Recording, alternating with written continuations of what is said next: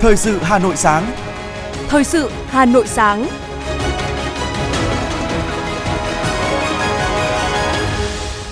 Kính chào quý vị và các bạn. Bây giờ là chương trình thời sự của Đài Phát thanh Truyền hình Hà Nội. Chương trình sáng nay, thứ bảy ngày mùng 4 tháng 3 năm 2023 có những nội dung chính sau đây. Hướng tới kỷ niệm 50 năm thiết lập quan hệ ngoại giao Việt Nam Nhật Bản, Chủ tịch Ủy ban nhân dân thành phố Hà Nội Trần Sĩ Thanh tiếp đại sứ Nhật Bản tại Việt Nam Yamada Takio. Bộ trưởng Bộ Công Thương yêu cầu không để đứt gãy nguồn cung than cho sản xuất điện, đạm trong mọi tình huống. Ủy ban nhân dân thành phố chỉ đạo khẩn trương điều tra vụ bé trai 17 tháng tuổi tử vong bất thường sau khi gửi tại nơi giữ trẻ. Liên quan đến vi phạm các trung tâm đăng kiểm xe cơ giới, cơ quan chức năng đã khởi tố 379 bị can. Phần tin thế giới có những thông tin hơn 6.000 binh sĩ Mỹ tham gia cuộc tập trận hổ mang vàng tại Thái Lan. Ngoại trưởng Mỹ, Nga gặp nhau bên lề hội nghị G20. Thì một số quốc gia tạm ngừng nhập thịt bò của Brazil. Động thái này diễn ra trong bối cảnh Brazil đang khẩn trương điều tra một trường hợp bò điên ở bang Para của nước này. Sau đây là nội dung chi tiết. Thưa quý vị, hướng tới kỷ niệm 50 năm thiết lập ngoại giao của Việt Nam và Nhật Bản, chiều qua, Ủy viên Trung ương Đảng, Phó Bí thư Thành ủy, Chủ tịch Ủy ban nhân dân thành phố Hà Nội Trần Sĩ Thanh đã có buổi tiếp đại sứ Nhật Bản tại Việt Nam Yamada Takio. Phát biểu tại buổi tiếp, bày tỏ vui mừng trước những bước tiến mới trong quan hệ hợp tác hữu nghị và Việt Nam Nhật Bản, đại sứ Yamada Takio cảm ơn chính quyền thành phố đã luôn dành sự quan tâm, tạo điều kiện thuận lợi cho công dân của đất nước mặt trời mọc đang sinh sống và làm việc trên địa bàn. Đại sứ Yamada Takio cho biết, năm 2023, dịp kỷ niệm 50 năm thiết lập quan hệ ngoại giao giữa hai nước sẽ có nhiều sự kiện được tổ chức trên toàn quốc. Hà Nội là điểm tập trung nhiều hoạt động quan trọng. Do đó, đại sứ mong muốn sẽ có sự ủng hộ của chính quyền thành phố để các hoạt động kỷ niệm diễn ra thuận lợi. Đại sứ Yamada Takio cũng kỳ vọng hai bên sẽ tăng cường hợp tác một cách thiết thực, hiệu quả và trong thời gian tới sẽ có những đóng góp thiết thực vào quan hệ Việt Nam, Nhật Bản. Đại sứ cũng khẳng định Nhật Bản luôn coi thành phố Hà Nội là đối tác quan trọng trong tổng thể mối quan hệ của Việt Nam. Xin được cảm ơn những chia sẻ chân tình của đại sứ Nhật Bản. Chủ tịch Ủy ban nhân dân thành phố Trần Sĩ Thanh nhắc lại một số dấu mốc trong quan hệ Việt Nam Nhật Bản, khẳng định đây là mối quan hệ đặc biệt, truyền thống và lâu đời. Chủ tịch Ủy ban nhân dân thành phố cũng cam kết Hà Nội sẽ ủng hộ và hỗ trợ tối đa cho các hoạt động nhân dịp kỷ niệm 50 năm thiết lập quan hệ ngoại giao giữa hai nước đúng với mong muốn và an toàn. Chủ tịch Ủy ban nhân dân thành phố Trần Sĩ Thanh cho biết, thời gian qua, Hà Nội đã thúc đẩy tiến độ một số dự án hợp tác giữa hai bên, trong đó có dự án Smart City của BRG Việt Nam và Sumitomo của Nhật Bản và tới nay đã giải quyết cơ bản các vấn đề tồn tại. Trong khuôn khổ của buổi tiếp, hai bên đã dành thời gian để trao đổi về một số vấn đề cùng quan tâm, trong đó có các dự án đầu tư của Nhật Bản trên địa bàn thành phố như dự án đường sắt trên cao, dự án nhà máy xử lý nước thải Yên Xá. Chủ tịch Ủy ban nhân dân thành phố Trần Sĩ Thanh yêu cầu các sở, ngành, cơ quan của Hà Nội phối hợp chặt chẽ với phía Nhật Bản khơi thông vướng mắc nhằm thúc đẩy tiến độ của dự án này. Chủ tịch Ủy ban nhân dân thành phố cũng đề nghị trong thời gian tới, đại sứ Yamada Takio sẽ dành sự quan tâm, tiếp tục kêu gọi các doanh nghiệp Nhật Bản đầu tư vào Hà Nội, trong đó ưu tiên các lĩnh vực phát triển đô thị, giao thông, nông nghiệp và du lịch. Thưa quý vị, ngày 3 tháng 3 tại Hà Nội, Bộ trưởng Bộ Công Thương Nguyễn Hồng Diên đã chủ trì buổi làm việc với lãnh đạo các tập đoàn Điện lực Việt Nam, Dầu khí Việt Nam, Công nghiệp than khoáng sản Việt Nam, các tổng công ty và một số chủ nhà máy đầu tư nhiệt điện than về tình huống nhập khẩu cho xuất hiện đạm. Tại buổi làm việc, đại diện lãnh đạo các tập đoàn, doanh nghiệp đã báo cáo về tình hình cấp than và nhập khẩu than cho xuất khẩu điện đạm năm 2022, các khó khăn, vướng mắc và đề xuất các giải pháp kiến nghị đối với Bộ Công Thương nhằm đảm bảo cung cấp than cho sản xuất điện và đạm năm 2023. Phát biểu tại buổi làm việc, Bộ trưởng Nguyễn Hồng Diên đánh giá cao sự nỗ lực của các đơn vị trong việc sản xuất, nhập khẩu và cung cấp than cho sản xuất điện, đạm trong thời gian vừa qua, góp phần đảm bảo cung cấp đủ điện và đạm phục vụ phát triển kinh tế, xã hội của đất nước và sinh hoạt của nhân dân, tiếp tục đóng góp thu lớn cho nhân ngân sách nhà nước, nhất là trong bối bối cảnh các doanh nghiệp đang phải đối mặt với nhiều khó khăn, thách thức thời gian qua, xuất phát từ những mâu thuẫn và khủng hoảng năng lượng dẫn đến giá nhiên liệu đầu vào của các ngành sản xuất tăng cao. Thưa quý vị, để đảm bảo cung cấp đủ than cho sản xuất điện và đạm năm 2023 và các năm tiếp theo, Bộ trưởng Bộ Công Thương yêu cầu các tập đoàn Điện lực Việt Nam, Dầu khí Việt Nam, Công nghiệp than, khoáng sản Việt Nam, các tổng công ty và chủ đầu tư các nhà máy điện, đạm phải đảm bảo đủ nguồn cung than cho sản xuất điện, đạm để phục vụ phát triển kinh tế đất nước và sinh hoạt của người dân, không được để thiếu hụt đứt gãy nguồn cung. Về kiến nghị của các doanh nghiệp, Bộ trưởng Nguyễn Hồng Diên yêu cầu tập trung tháo gỡ các vấn đề về vướng mắc giữa các doanh nghiệp cung cấp than với chủ đầu tư các nhà máy nhiệt điện, nhà máy đạm, trong đó nêu rõ nội dung cần thực hiện, tiến độ thực hiện và đơn vị chủ trì thực hiện. Đồng thời, giao các nhiệm vụ cho cục, vụ thuộc Bộ Nghiên cứu các kiến nghị giả soát các quy định hiện hành, phát hiện, sửa đổi các bất cập và phối hợp chặt chẽ với các doanh nghiệp để triển khai đồng bộ, hiệu quả có trọng tâm, trọng điểm các giải pháp, kịp thời báo cáo cấp thẩm quyền xem xét, giải quyết. Bộ trưởng cũng giao thanh tra bộ để xây dựng kế hoạch thanh tra định kỳ, thanh tra đột xuất các đơn vị, đảm bảo giám sát thực hiện đúng theo kế hoạch tiến độ đề ra. Thưa quý vị, chuyển sang nội dung đáng chú ý tiếp theo. Bộ Lao động Thương binh và Xã hội vừa có văn bản gửi các bộ, ngành lấy ý kiến xây dựng các nghị định điều chỉnh lương hưu, trợ cấp bảo hiểm xã hội và trợ cấp hàng tháng. Theo đó, Bộ Lao động Thương binh và Xã hội đề xuất điều chỉnh chung tăng lương hưu cho tất cả các đối tượng hưởng lương hưu, trợ cấp bảo hiểm xã hội và trợ cấp hàng tháng từ ngày 1 tháng 7 năm 2023, mức tăng cao nhất lên tới 20,8%.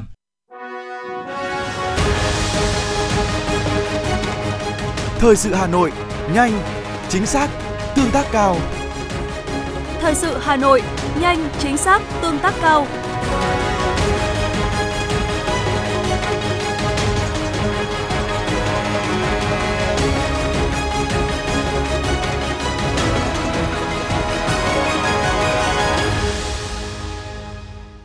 Thưa quý vị, các ngân hàng đều tập trung cho chiến lược chuyển đổi số, dẫn đến nhu cầu cao về nguồn lực phục vụ chiến lược này. Đặc biệt là nhân sự được đào tạo về công nghệ. Vì thế, những năm qua, nhân sự chuyển đổi số vẫn luôn là vấn đề nóng khi lặp đi, lặp lại câu chuyện cung không đủ cầu, chất lượng chưa đi kèm với số lượng. Tài khoản số đẹp, tài khoản trùng với số điện thoại, thẻ tích hợp tín dụng và thẻ ATM, đây là những sáng kiến do chính nhân viên của ngân hàng đề xuất và được ứng dụng thành công. Tìm được nhân sự trẻ, sáng tạo trong lĩnh vực công nghệ đang là mục tiêu hướng tới nhiều ngân hàng trong bối cảnh chuyển đổi số. Thậm chí, không cần đến tốt nghiệp đại học, khân cồng, không cần có kinh nghiệm. Ông Vũ Thành Trung, thành viên ban điều hành, giám đốc khối ngân hàng số MB cho biết. Chúng tôi tìm kiếm nhân sự ngay từ những năm thứ hai đại học của các trường về kỹ thuật, về ngân hàng, về mặt tài chính. Đấy. Đặc biệt là đối với cái nhân sự về công nghệ thông tin thì chúng tôi đang phải làm việc rất là nhiều với các trường cung cấp các cái nhân sự đó và ở MB có những cái bạn còn chưa tốt nghiệp đại học, không đi học đại học nhưng đã được bổ nhiệm vào các vị trí các dự án hết sức quan trọng. Chuyển đổi số không làm giảm đi số lượng nhân sự mà sẽ dịch chuyển từ công việc này sang công việc khác. Ngân hàng đang ứng dụng công nghệ trí tuệ nhân tạo, robotics để giải phóng nhân sự ra khỏi những thao tác lặp đi lặp lại. Ông Trần Công Quỳnh Lân, Phó Tổng Giám đốc Ngân hàng Vietinbank thông tin thêm.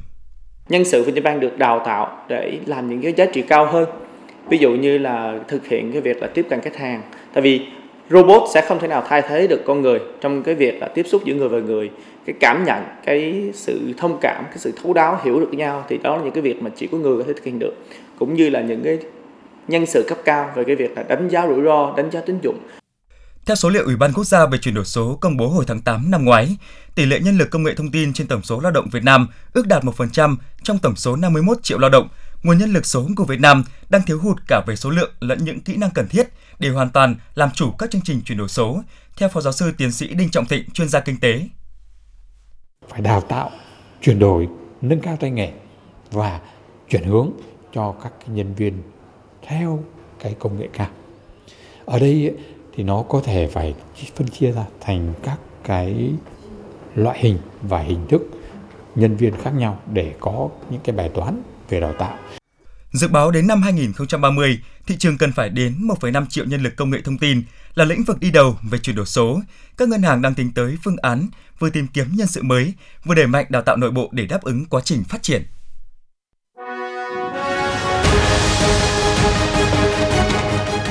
FM 90 cập nhật trên mọi cung đường. FM 90 cập nhật trên mọi cung đường.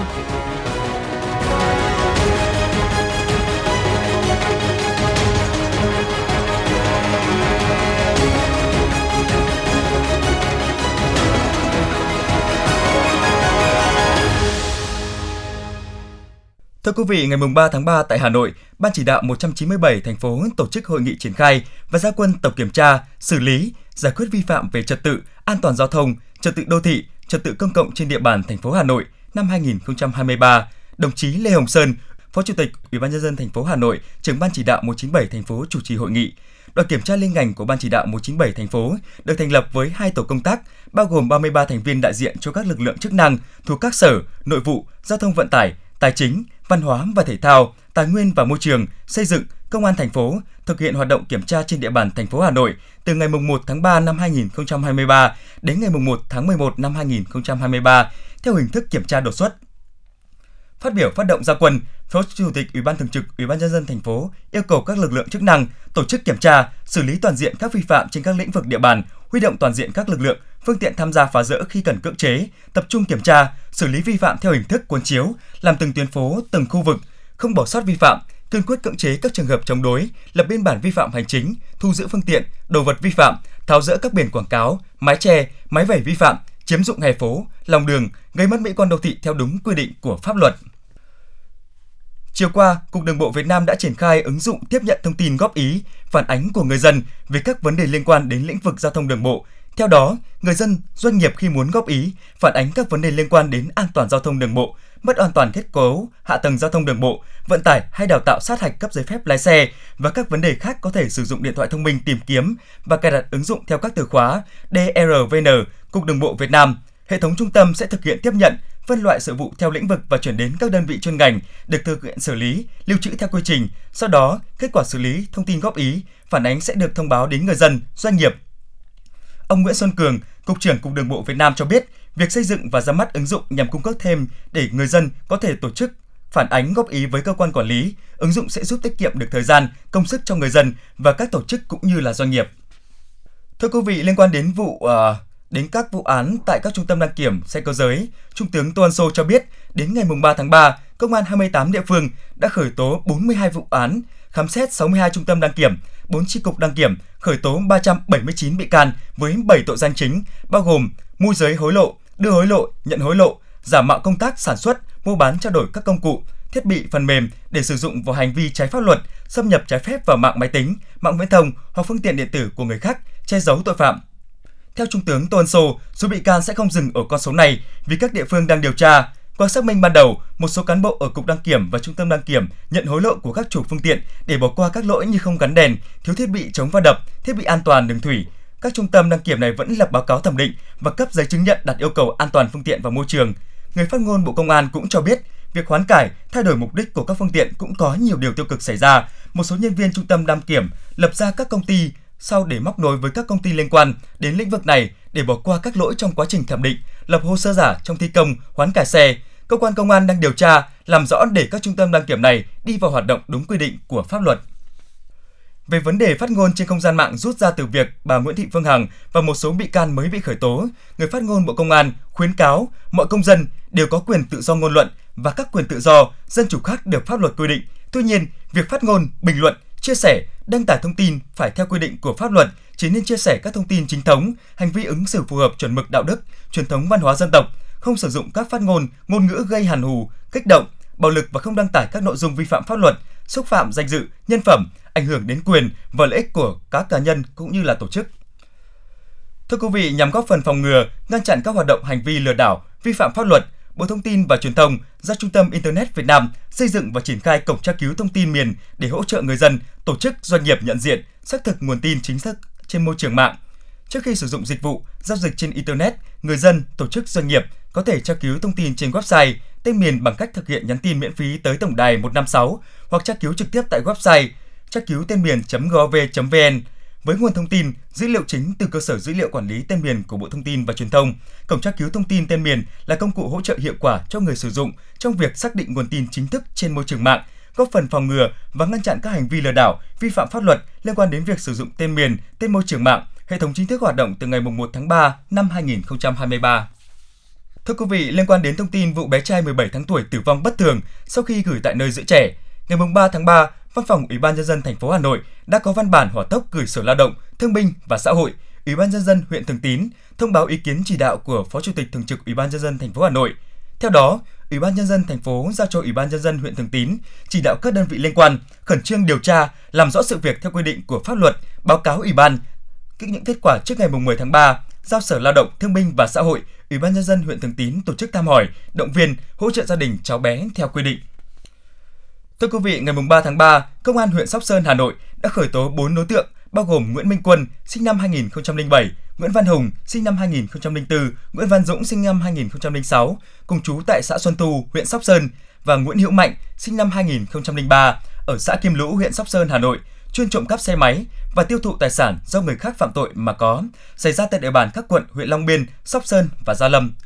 Theo điều tra do cần tiền tiêu xài, ngày 18 tháng 2, Quân và Hùng rủ nhau đi trộm cắp xe máy. Khoảng 18 giờ cùng ngày, cặp đôi đi xe máy tháo biển số, di chuyển từ nhà sang các huyện Đông Anh và Gia Lâm. Đến trước số nhà 193, đường Nguyễn Đức Thuận, thị trấn Châu Quỳ, huyện Gia Lâm, phát hiện xe máy Honda Way màu xanh không có người trông giữ. Hùng cảnh giới để quân phá khóa ổ xe máy rồi phóng đi. Lấy được xe, cả hai nhờ Nguyễn Hữu Mạnh bán được 5,5 triệu đồng. Qua công tác nắm được tình hình, áp dụng biện pháp nghiệp vụ, đội cảnh sát hình sự, công an huyện Sóc Sơn đã xác định và vận động các đối tượng ra đầu thú. Tại cơ quan công an, Quân và Hùng thành khẩn khai nhận hành vi phạm tội. Đáng chú ý, ngoài vụ trộm cắp trên, Quân khai nhận còn cùng Nguyễn Văn Hùng, Nguyễn Văn Dũng gây ra 15 vụ trộm xe máy trên địa bàn các quận huyện Long Biên, Sóc Sơn và Gia Lâm. Vụ việc đang được tiếp tục điều tra và làm rõ.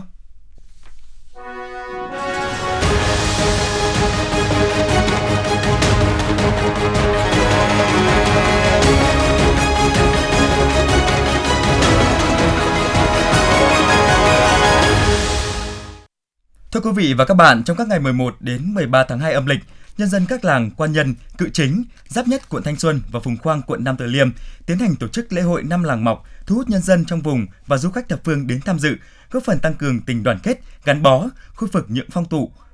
khôi phục những phong tục, lễ nghi của nhân dân lao động và vùng ven đô, ghi nhận của phóng viên Kim Xuyến. Lễ hội năm làng mọc năm nay do quan nhân đăng cai chủ tế. Đây là một loại hình lễ hội dân gian bắt nguồn từ tục kết trạ giữa các làng mọc anh em, tạo thành sự gắn kết có tính cộng đồng trong cả một không gian vùng kẻ mọc là di sản văn hóa phi vật thể tiêu biểu của quận Thanh Xuân, quận Nam Từ Liêm, hội tụ các giá trị lịch sử, văn hóa, xã hội hàng trăm năm của người dân hai phường và hai quận, thể hiện trình độ sáng tạo và sức lao động, mang lại cuộc sống ấm no hạnh phúc của cư dân địa phương. Lễ hội năm làng mọc được công nhận là di sản văn hóa phi vật thể cấp quốc gia theo quyết định số 1727 ngày 27 tháng 5 năm 2021 của Bộ Văn hóa Thể thao và Du lịch có ý nghĩa quan trọng và có tầm ảnh hưởng sâu sắc trong đời sống văn hóa, góp phần tạo thuận lợi cho công tác giữ gìn, bảo tồn và phát huy di sản văn hóa đặc sắc vùng kẻ mọc. Ông Đỗ Đình Việt, công chức văn hóa phường Nhân Chính, quận Thanh Xuân chia sẻ. Đối với à, lễ hội Năm Làng Mọc thì đây là một di sản văn hóa phi vật thể. Do vậy là chúng tôi cũng giữ gìn và bảo tồn và phát huy những cái giá trị cốt lõi của di tích không để mai một. Đồng thời chúng tôi cũng đưa ra cái kế hoạch là duy trì, bảo tồn và phát huy giá trị di sản văn hóa, phi vật thể đối với động tác múa sinh tiền và múa chống bản, truyền dạy lại cho các lớp thế hệ để giữ gìn và bảo tồn cái di sản đó. Sức lan tỏa của lễ hội năm làng mọc chính là khát vọng rất đời của người dân luôn cầu cho quốc thái dân an, cầu mong được dày phúc nhiều lộc, một năm mưa thuận gió hòa, cả năm no đủ, tránh được bệnh dịch, mọi người được khỏe mạnh đồng thời đặt ra trách nhiệm đối với hai quận, hai phường và các tiểu ban quản lý di tích trong việc nâng cao hiệu quả công tác quản lý, bảo vệ, phát huy giá trị di tích. Bà Nguyễn Thị Lụa, Phó Chủ tịch Ủy ban Nhân dân phường Trung Văn, quận Nam Tử Liêm cho biết. Đối với phường Trung Văn nói riêng và quận Nam Từ Liêm nói chung, trong đó thì chúng tôi cũng cố gắng duy trì để làm sao à, lễ hội được duy trì phát huy theo chu kỳ 5 năm một lần. Và đến thời điểm hiện nay thì à, đối với phường Nhân Chính thì à, đơn vị đăng cai là Đình Quan Nhân thì chúng tôi vẫn phối hợp để thực hiện công tác duy trì bảo tồn phát huy những giá trị văn hóa mà đã được nhà nước công nhận là lễ hội di sản văn hóa phi vật thể cấp quốc gia. Và năm 2022 thì đã được công nhận và từ đó thì đối với tất cả công tác chuẩn bị các khâu tổ chức thì chúng tôi sẽ diễn ra theo quy trình theo đúng luật à, di sản văn hóa. Lễ hội năm làng mọc với tâm thức hướng về cội nguồn được tổ chức trên tinh thần cộng đồng với việc ứng xử giao tiếp giữa các làng, thể hiện sự cố kết cộng đồng và cũng là dịp để toàn cộng đồng nhập cuộc vào việc làng, thể hiện vai trò và trách nhiệm của mỗi người trong cộng đồng làng xã. Để lễ hội diễn ra an toàn, đảm bảo theo quy định, phường Nhân Chính, quận Thanh Xuân và phường Trung Văn, quận Nam tử Liêm, nơi diễn ra lễ hội, đã chỉ đạo tăng cường bảo đảm công tác an ninh trật tự, cũng như việc tổ chức các trò chơi dân gian theo đúng nghi thức. Ông Nguyễn Kiều Hưng, Chủ tịch Ủy ban Nhân dân phường Nhân Chính, quận Thanh Xuân cho biết. Vì là lễ hội tổ chức của năm làng và trên địa bàn là hai phường, hai quận, do vậy mà cái công tác đảm bảo an ninh trật tự thì cũng đã rất được chú trọng. Chúng tôi cũng đã phải xây dựng một cái ờ, kế hoạch, một cái chương trình rất là chi tiết và trình lên Ủy ban dân quận kèm với cái phương án đảm bảo cái an ninh trật tự, đảm bảo cái an toàn giao thông. Trên cơ sở đó thì Ủy ban thành phố cũng đã có văn bản chấp thuận cho tổ chức cái lễ hội này và cái công tác đảm bảo an ninh trật tự thì luôn luôn được đề cao. Bên cạnh phần lễ, phần hội cũng diễn ra sôi nổi với các trò chơi dân gian như đánh cờ người, bịt mắt bắt dê, chơi ô ăn quan, bắt vịt và tổ chức văn nghệ quần chúng hát quan họ giao lưu giữa các làng. Lễ hội Năm Làng Mọc đã và sẽ còn mãi là sự biểu cảm sinh động nhất về những nét văn hóa sinh hoạt đặc sắc trong đời sống cư dân của người Việt vùng ven Thăng Long xưa. Để rồi 5 năm một lần, lễ hội tạo nên sức cuốn hút mạnh mẽ, thu hút du khách thập phương về dự lễ, thể hiện sự sinh động, văn hóa tinh thần của người dân, góp phần bảo tồn và phát huy kho tàng văn hóa dân gian của Thăng Long Hà Nội với những giá trị văn hóa phi vật thể đặc sắc.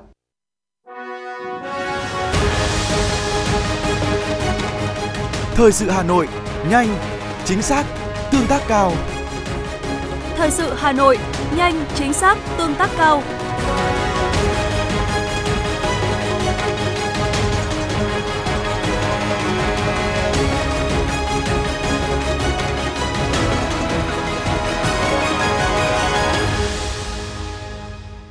Quý vị thính giả đang lắng nghe chương trình thời sự của Đài Phát thanh Truyền hình Hà Nội. Xin chuyển sang phần tin quốc tế. Ngày 3 tháng 3, hàng nghìn binh sĩ Mỹ đã có mặt tại cùng quân đội Thái Lan và Hàn Quốc trên một bãi biển ở miền đông Thái Lan để tham gia cuộc tập trận hồ Mang Vàng, một trong những cuộc tập trận quân sự thường niên lớn nhất ở châu Á, với khoảng 6.000 thành viên. Phái đoàn Mỹ tham dự tập trận hồ Mang Vàng năm nay lớn hơn gấp 4 lần so với phái đoàn tham gia năm 2022. Hổ Mang Vàng là cuộc tập trận chung đa phương lớn nhất tại khu vực châu Á, Thái Bình Dương với 7 quốc gia tham gia hoạt động tập trận chính là Nhật Bản, Mỹ, Thái Lan, Hàn Quốc, Indonesia, Malaysia và Singapore. Ba quốc gia sẽ tham gia tập trợ viện trợ nhân đạo đó chính là Trung Quốc, Ấn Độ và Australia. Trong khi đó, 10 quốc gia sẽ tham dự với tư cách quan sát viên, đó chính là Campuchia, Lào, Brazil, Pakistan, Việt Nam, Đức, Thụy Điển, Hy Lạp, Kuwait và Sri Lanka. Thưa quý vị, Ngoại trưởng Mỹ Antony Blinken và Ngoại trưởng Nga đã có cuộc gặp bên lề hội nghị Ngoại trưởng G20 ở Ấn Độ. Đây là cuộc gặp trực tiếp đầu tiên giữa ngoại trưởng hai nước kể từ khi Nga phát động chiến dịch quân sự đặc biệt ở Ukraine cuối tháng 2 năm ngoái. Ngoại trưởng Mỹ và Nga đang có mặt tại New Delhi tham dự hội nghị ngoại trưởng G20 do những bất đồng trong vấn đề của Ukraine. Hội nghị đã không ra được tuyên bố chung về những bất đồng về công từ liên quan đến cuộc xung đột của Nga và Ukraine. Thưa quý vị, lực lượng an ninh Trung Quốc đã được triển khai tại tất cả các tuyến phố, dẫn tới đại lễ đường nhân dân, nơi diễn ra kỳ họp lưỡng hội, quốc hội và chính hiệp từ ngày hôm nay mùng 4 tháng 3 tới ngày mùng 10 tháng 3. Dự kiến các vấn đề như thúc đẩy phục hồi tăng trưởng kinh tế, cải thiện hệ thống y tế và dân số sẽ nằm trong những vấn đề nóng quan trọng nhất tại kỳ họp năm nay. Mỹ đã công bố các lệnh trừng phạt đối với các ngành hóa dầu của Iran và một số hãng vận tải biển có liên quan tới nước này. Ngoài ra, còn một số tàu chở dầu của Hồng Kông Trung Quốc và Panama, các công ty này sẽ bị phong tỏa tài sản tại Mỹ và cấm giao dịch với người Mỹ. Iran đã ngay lập tức phản đối các biện pháp trừng phạt trên, đồng thời cảnh báo chính phủ Mỹ sẽ gặp nhiều khó khăn để bãi bỏ toàn bộ các biện pháp trừng phạt nếu sau này Mỹ muốn tham gia trở lại thỏa thuận hạt nhân Iran. Thưa quý vị, một số quốc gia đang tạm ngừng nhập khẩu thịt bò của Brazil. Động thái này diễn ra trong bối cảnh Brazil đang khẩn trương điều tra một số trường hợp bò điên ở bang Para. Theo Bộ Nông nghiệp Brazil, những quốc gia này bao gồm Thái Lan, Iran và Jordani. Ngoài ra, Nga cũng đã tạm thời đình chỉ nhập khẩu thịt bò xuất xứ từ bang Para. Lệnh cấm này của Nga áp dụng với việc nhập khẩu nguyên con, sản phẩm thịt tươi sống và chế biến cũng như các sản phẩm phụ. Thưa quý vị, ngày 3 tháng 3, người phát ngôn Bộ Y tế Campuchia đã cho biết hai ca nhiễm cúm gia cầm H5N1 tại tỉnh Prey Veng tuần trước không phải là trường hợp lây nhiễm từ người sang người. Theo người phát ngôn, xét nghiệm 50 mẫu phẩm của 20 người tiếp xúc gần và 31 người có triệu chứng như cúm đã cho kết quả âm tính với virus cúm H5N1. Hiện đội điều tra đang tiếp tục theo dõi và thu thập mẫu phẩm của những người có triệu chứng như cúm để có thể tiếp tục xét nghiệm. Thưa quý vị, Tổng thống Pháp sẽ tuyên bố Pháp sẽ đóng thêm 100 triệu euro, tức 106 triệu đô la Mỹ cho kế hoạch hành động bảo tồn rừng nhiệt đới thế giới nhằm bảo vệ nguồn tài liệu quan nguồn tài nguyên quan trọng này. Hội nghị One Forest diễn ra tại Gabon nhằm đưa các quốc gia có diện tích rừng lớn hợp tác phát triển một nền tảng, giải pháp khoa học và kinh tế, đồng thời kết hợp bảo tồn rừng với phát triển kinh tế. Ngày 3 tháng 3, Vanuatu đã ban bố tình trạng khẩn cấp sau khi quốc đảo Thái Bình đã liên tiếp hứng chịu các trận động đất cùng bão Kevin hoàn thành. Thưa quý vị, à, Vanuatu là quốc đảo nằm trong vành đai lửa Thái Bình Dương, nơi hội tụ các mảng kiến tạo địa chất và thường xuyên xảy ra các hoạt động địa chấn và núi lửa phun trào. Vào tháng 1 vừa qua, một trận động đất có độ lớn đã làm rung chuyển đảo à, Epiru Santo khiến cho nhiều dân làng phải sơ tán và may mắn hơn là không gây thiệt hại lớn. Theo báo cáo rủi ro thế giới hàng năm, đây được coi là một trong những quốc gia dễ bị ảnh hưởng và hứng chịu nhiều thiệt hại nhất do thiên tai như động đất, bão, lũ lụt và sóng thần.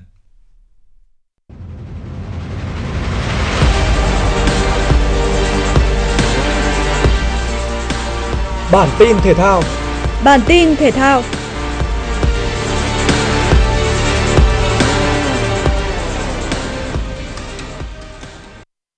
Đội đua Aston Martin thông báo một trong những tay đua chính của họ là Lance Stroll đã bình phục chấn thương